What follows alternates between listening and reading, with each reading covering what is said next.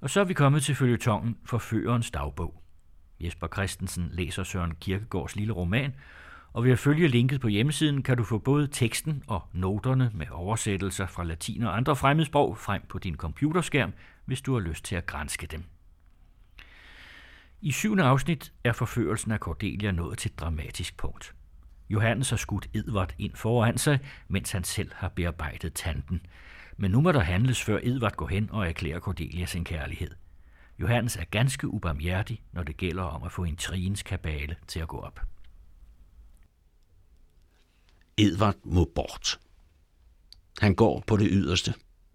Hvert øjeblik kan jeg vente, at han går hen og gør hende en kærlighedserklæring. Det er der ingen, der bedre kan vide end jeg, der er hans fortrolige, og som med flid holder ham i denne eksaltation, for at han kan virke desto mere på Cordelia. At lade ham komme til at tilstå sin kærlighed er dog forvågeligt.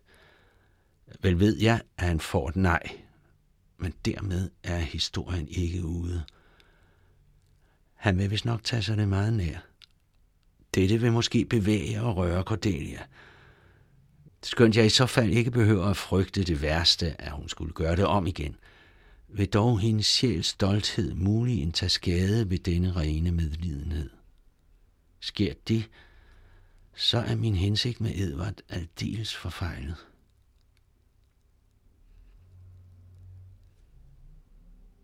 Mit forhold til Cordelia begynder at tage dramatisk tilløb.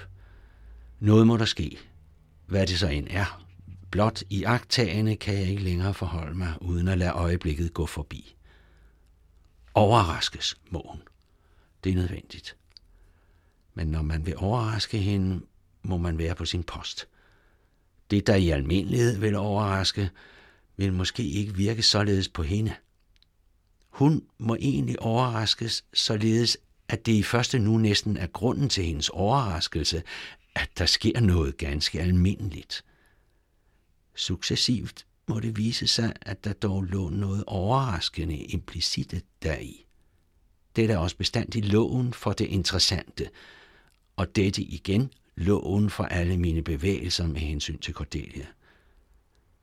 Når man blot ved at overraske, har man altid vundet spil. Man suspenderer et øjeblik den pågældendes energi, gør det umuligt for hende at handle, og det er hvad enten man bruger det ualmindelige eller det almindelige som middel. Jeg erindrer endnu med en vis selvtilfredshed et dumdristigt forsøg mod en dame af fornemmere familie. Forgæves havde jeg i nogen tid skjult snedet mig omkring hende for at finde en interessant berøring, der møder jeg hende en middag på gaden. Jeg var sikker på, at hun ikke kendte mig, eller vidste, at jeg hørte til her i byen. Hun gik alene. Jeg smuttede hende forbi, så jeg kom til at møde hende ansigt til ansigt. Jeg gik af vejen for hende, hun beholdt fliserne. I dette moment kastede jeg et vemodigt blik på hende. Jeg tror næsten, jeg havde en tårer i øjet. Jeg tog min hat af. Hun stansede. Med bevæget stemme og drømmende blik sagde jeg, vredes ikke noget i frygten en lighed mellem deres træk og et væsen, som jeg elsker hele min sjæl, men som lever fjernt fra mig, er så påfaldende, at de vil tilgive mig min besynderlige adfærd. Hun troede, jeg var en sværmer. Og en ung pige kan godt lide sværmeri. Især når hun til lige føler sin overlegenhed og tør smile af en. Rigtig. Hun smilede, hvilket klædte hende ubeskriveligt. Med en fornem nedladenhed hilsede hun til mig og smilede. Hun fortsatte sin gang. Så meget som to skridt gik jeg ved hendes side. Nogle dage senere mødte jeg hende. Jeg tillod mig at hilse. Hun lå af mig. Tålmodighed er dog en kostelig dyd. Og den, som lærer sidst, lærer bedst. Der kunne tænkes forskellige midler til at overraske Cordelia. Jeg kunne forsøge at rejse en erotisk storm, der var i stand til at rive træer op med rode. Ved hjælp af den kunne jeg forsøge, om muligt, at løbe hende af grund, løbe hende ud af det historiske sammenhæng, søge i denne agitation ved hemmelige møder at bringe hendes lidenskab frem. Det var ikke utænkeligt, at det lod sig gøre. En pige med hendes lidenskab kunne man bringe til, hvad det skulle være. I midlertid ville det være æstetisk urigtigt.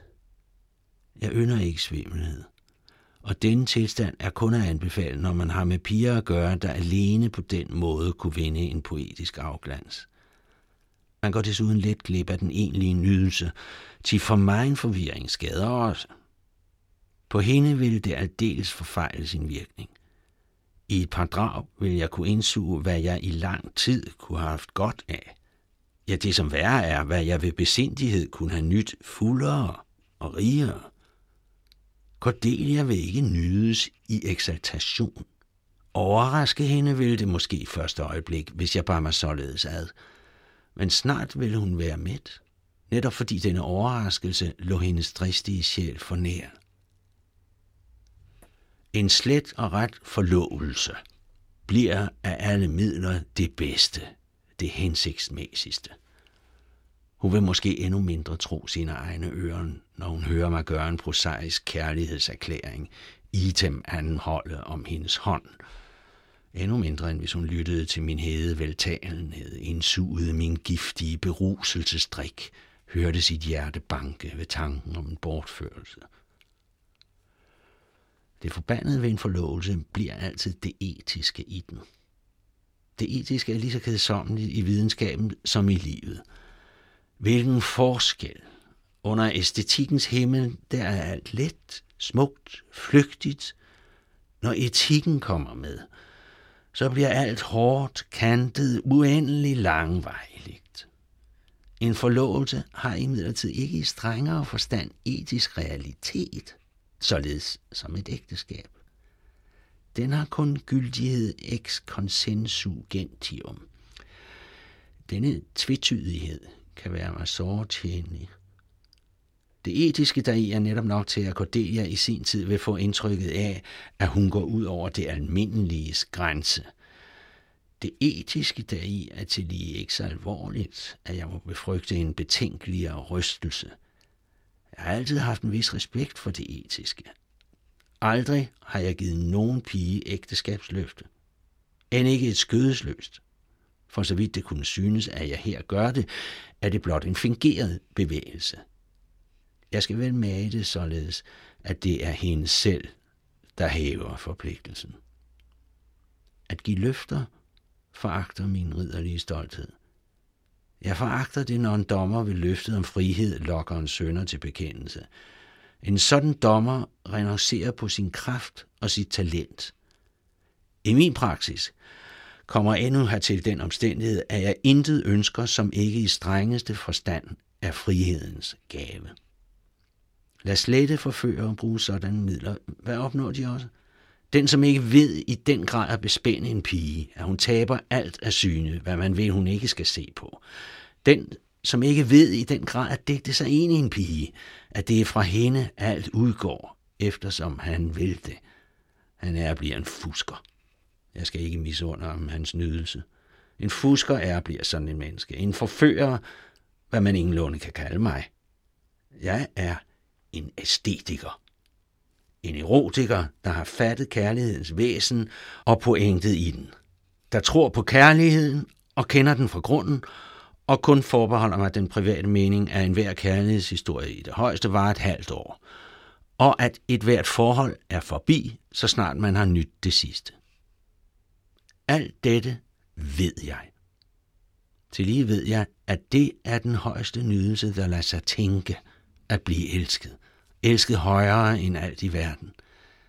At digte sig ind i en pige er en kunst. At digte sig ud af hende er et mesterstykke. Dog afhænger det sidste væsentligt af det første. Der var en anden måde mulig, jeg kunne sætte alt til for at få hende forlovet med Edvard. Jeg blev da husven. Edvard ville tro mig ubetinget. Det var jo mig, han så godt som skyldte sin lykke. Jeg vandt da at være mere skjult. Det dur ikke. Hun kan ikke blive forlovet med Edvard, uden at hun på en eller anden måde forklejnes. Dertil kommer, at mit forhold til hende, der vil blive mere pikant end interessant. Den uendelige prosaisme, der ligger i en forlovelse, er netop resonansbunden for det interessante.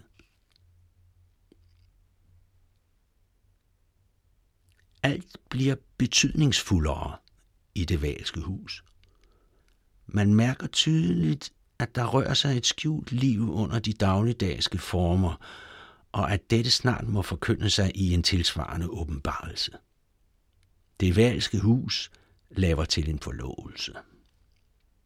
Den, som var en blot udvortes iagtager, vil måske tænke på, at der blev et par af tanten og mig. Hvad ville der i et sådan ægteskab ikke kunne udrettes til landøkonomiske kundskabers udbredelse i en kommende slægt? Så blev jeg da Cordelias onkel. Jeg er en ven af tænkefrihed, og ingen tanke er så absurd, at jeg jo har mod til at fastholde den. Cordelia frygter for en kærlighedserklæring af Edvard. Edvard håber på, at en sådan skal afgøre alt. Det kan han nu også være sikker på. For imidlertid at spare ham de ubehagelige følger af et sådan skridt, skal jeg se at komme ham i forkøbet. Jeg håber nu snart at dimittere ham. Han står mig virkelig i vejen. Det følte jeg ret i dag. Ser han ikke så drømmende og elskovstrukken ud, at man kan frygte for, at han som en samlambul pludselig rejser sig op og for den hele menighed tilstår sin kærlighed, så objektivt anskuende, at han end ikke nærmer sig Cordelia. Jeg lånte ham et par øjne i dag. Som en elefant tager en ting på sin snabel, således tog jeg ham på mine øjne, så lang han var, og kastede ham bagover. Skønt han blev siddende, tror jeg dog, han havde en tilsvarende fornemmelse i hele lægemet. Cordelia er ikke så sikker mod mig, som hun før har været. Hun nærmede sig altid kvindeligt sikkert til mig. Nu vakler hun lidt. Er imidlertid ikke stort at betyde, og det vil ikke falde mig svært at bringe alt på den gamle fod. Dog det vil jeg ikke. Blot endnu en eksploration og så forlovelsen. Denne kan der ingen vanskeligheder være for. Cordelia siger ja i sin overraskelse, tanten et hjerteligt ammen, hun vil være ude af sig selv og glæde over en sådan landøkonomisk svigersøn. Svigersøn. Og dog alt hænger sammen som er det, når man våger sig ind på dette gebet.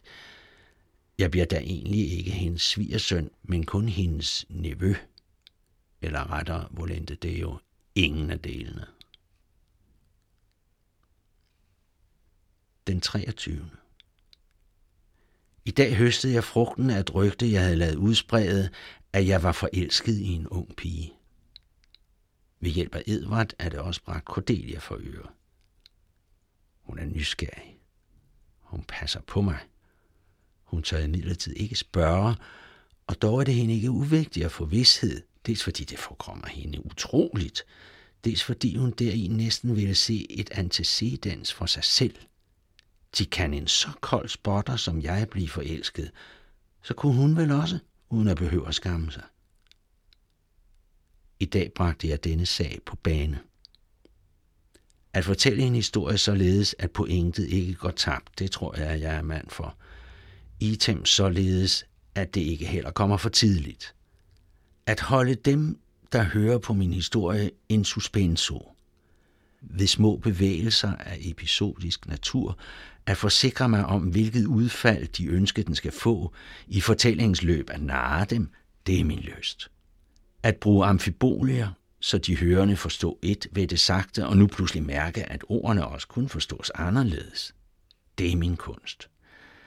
Når man ret vil have lejlighed til at anstille jagttagelser i en vis retning, skal man altid holde en tale. I samtale kan den pågældende bedre slippe fra en, kan ved spørgsmål og svar bedre skjule, hvad indtryk ordene gør. Med højtidelig alvor begyndte jeg min tale til tanten. Skal jeg tilskrive det mine venners velvilje eller mine fjenders ondskab, og hvor har ikke for meget både af det ene og det andet, her gjorde tanten en bemærkning, som jeg af al magt hjalp til at udtvære for at holde Cordelia, der lyttede i spænding. En spænding, hun ikke kunne hæve, da det var tanten, jeg talte med, og min stemning var højtidelig. Jeg vedblev, Eller skal jeg tilskrive det et tilfælde, et rygtes generatio equivoca? Dette ord forstod Cordelia åbenbart ikke. Det gjorde hende blot uklar så meget mere, som jeg lagde et falsk eftertryk derpå, sagde det med en politisk mine, som om pointet lå her, at jeg, der er vant til at leve skjult i verden, er blevet en genstand for omtale, i det man påstår, at jeg er blevet forlovet. Cordelia savnede åbenbart endnu min fortolkning. Jeg vedblev, mine venner, da det dog altid må anses for en stor lykke at blive forelsket, hun stussede. Mine fjender, da det dog altid må anses for så latterligt, om denne lykke faldt i mit lod. Bevægelse i den modsatte retning. Eller tilfældet, da der ikke er mindste grund dertil, eller rygtes generatio equivoca, da det hele vel må være opkommet i et tomt hoveds tankeløse omgang med sig selv.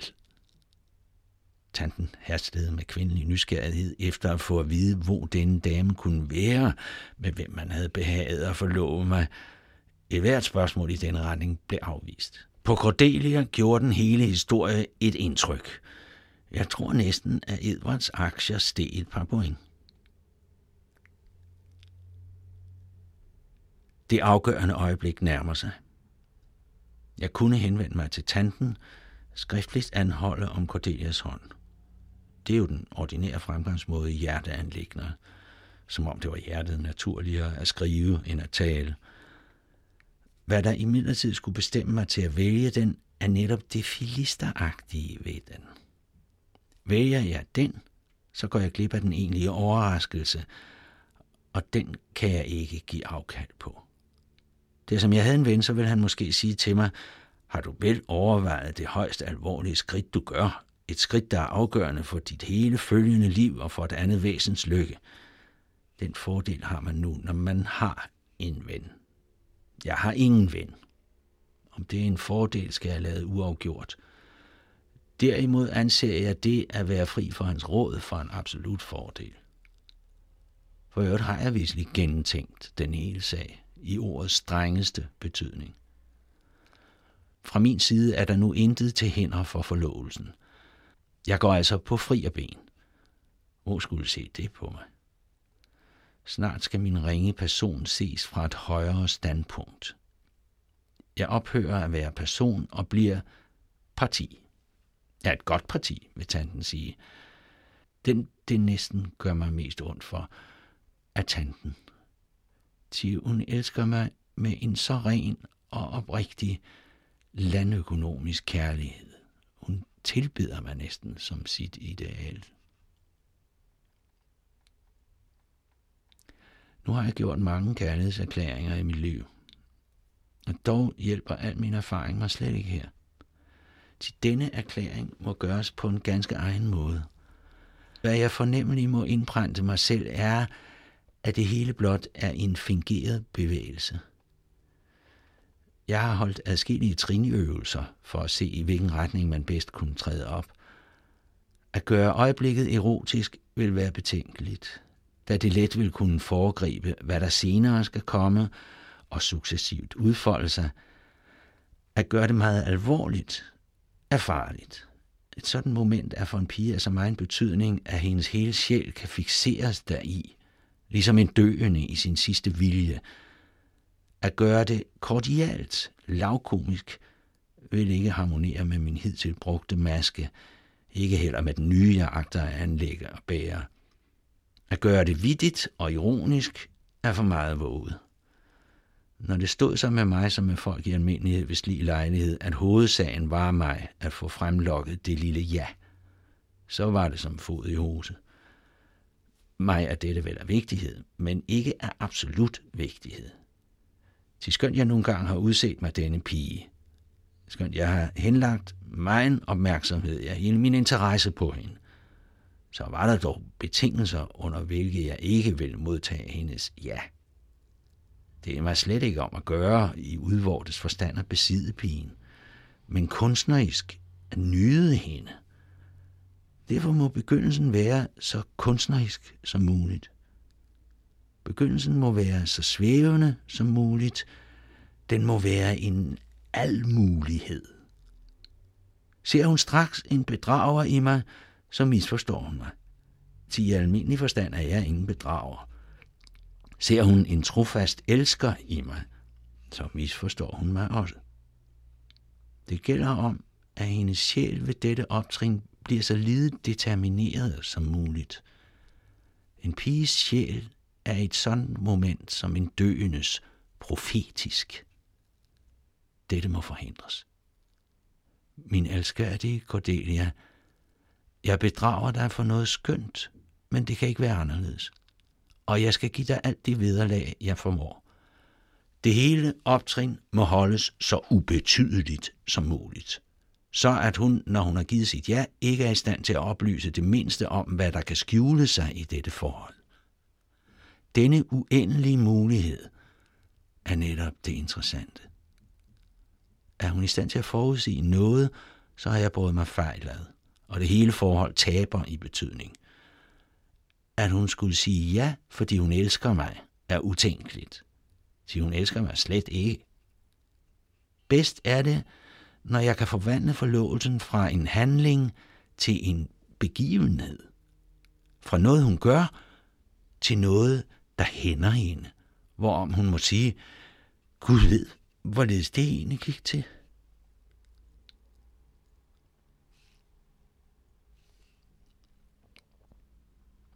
Den 31. I dag har jeg skrevet et kærlighedsbrev for en tredje mand. Det er mig altid en stor glæde. For det første er det altid ret interessant så levende at sætte sig ind i situationen, og dog med al mulig magelighed. Jeg får min pibe stoppet, hører på relationen, brevene fra vedkommende bliver fremlagt. Det er altid vigtige studier for mig, hvorledes en ung pige skriver. Han sidder nu der, forelsket som en rotte, læser hendes breve højt, afbryder sig mine lakoniske bemærkninger. Hun skriver godt for sig, hun har følelse, smag, forsigtighed, hun er vist elsket før, osv. så.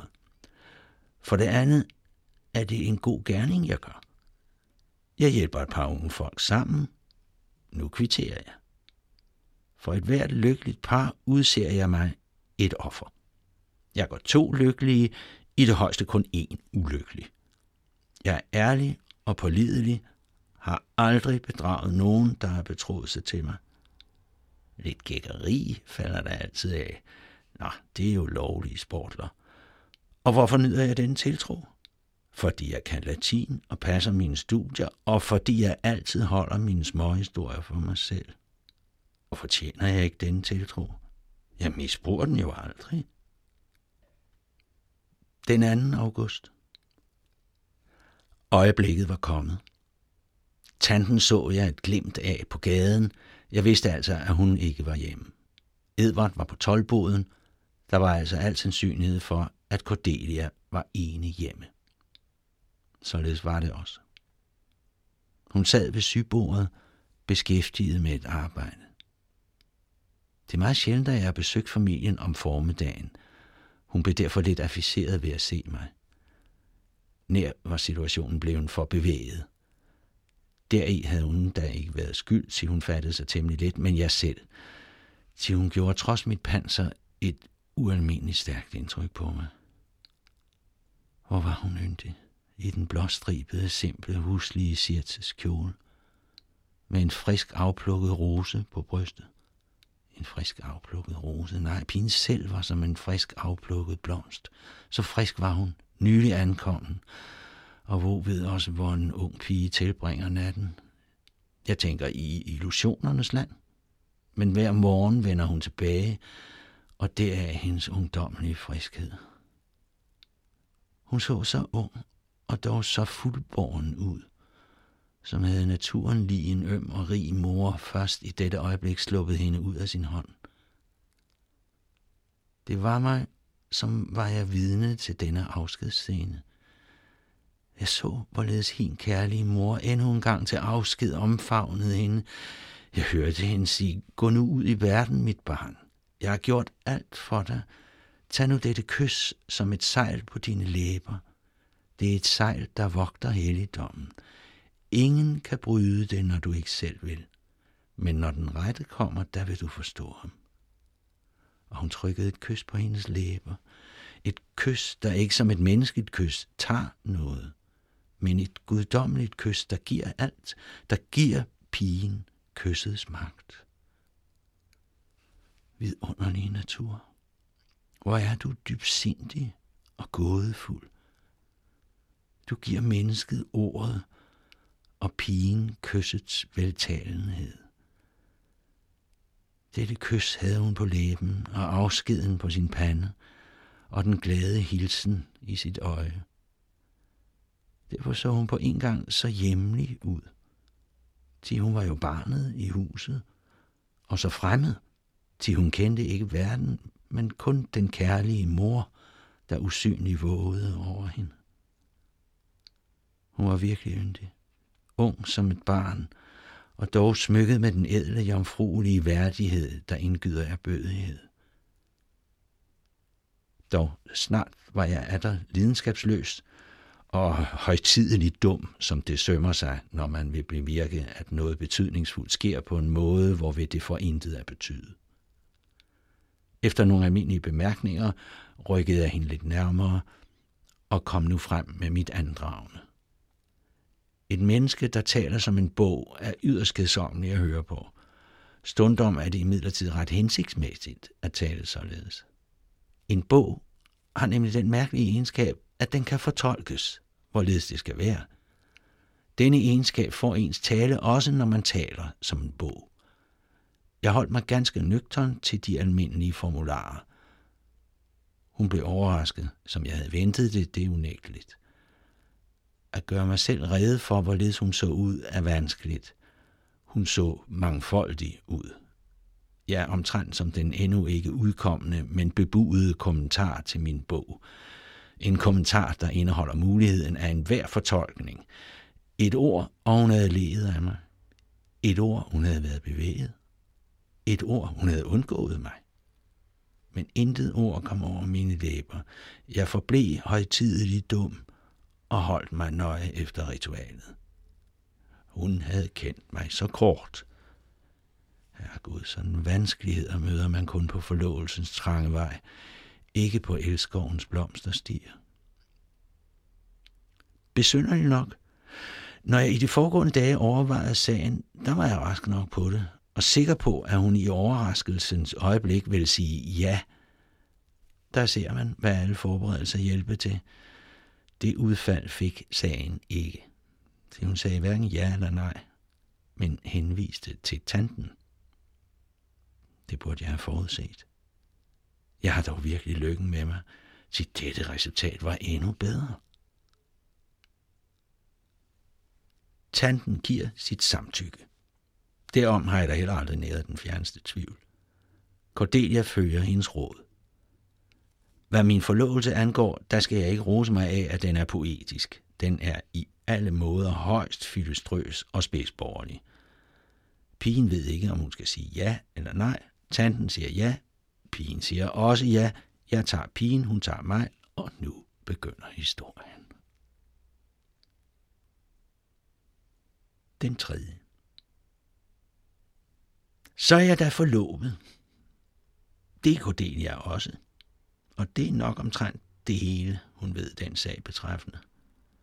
Det er som hun havde en veninde, som hun ville tale oprigtigt med, så ville hun vel sige, hvad det hele skal betyde, det begriber jeg virkelig ikke.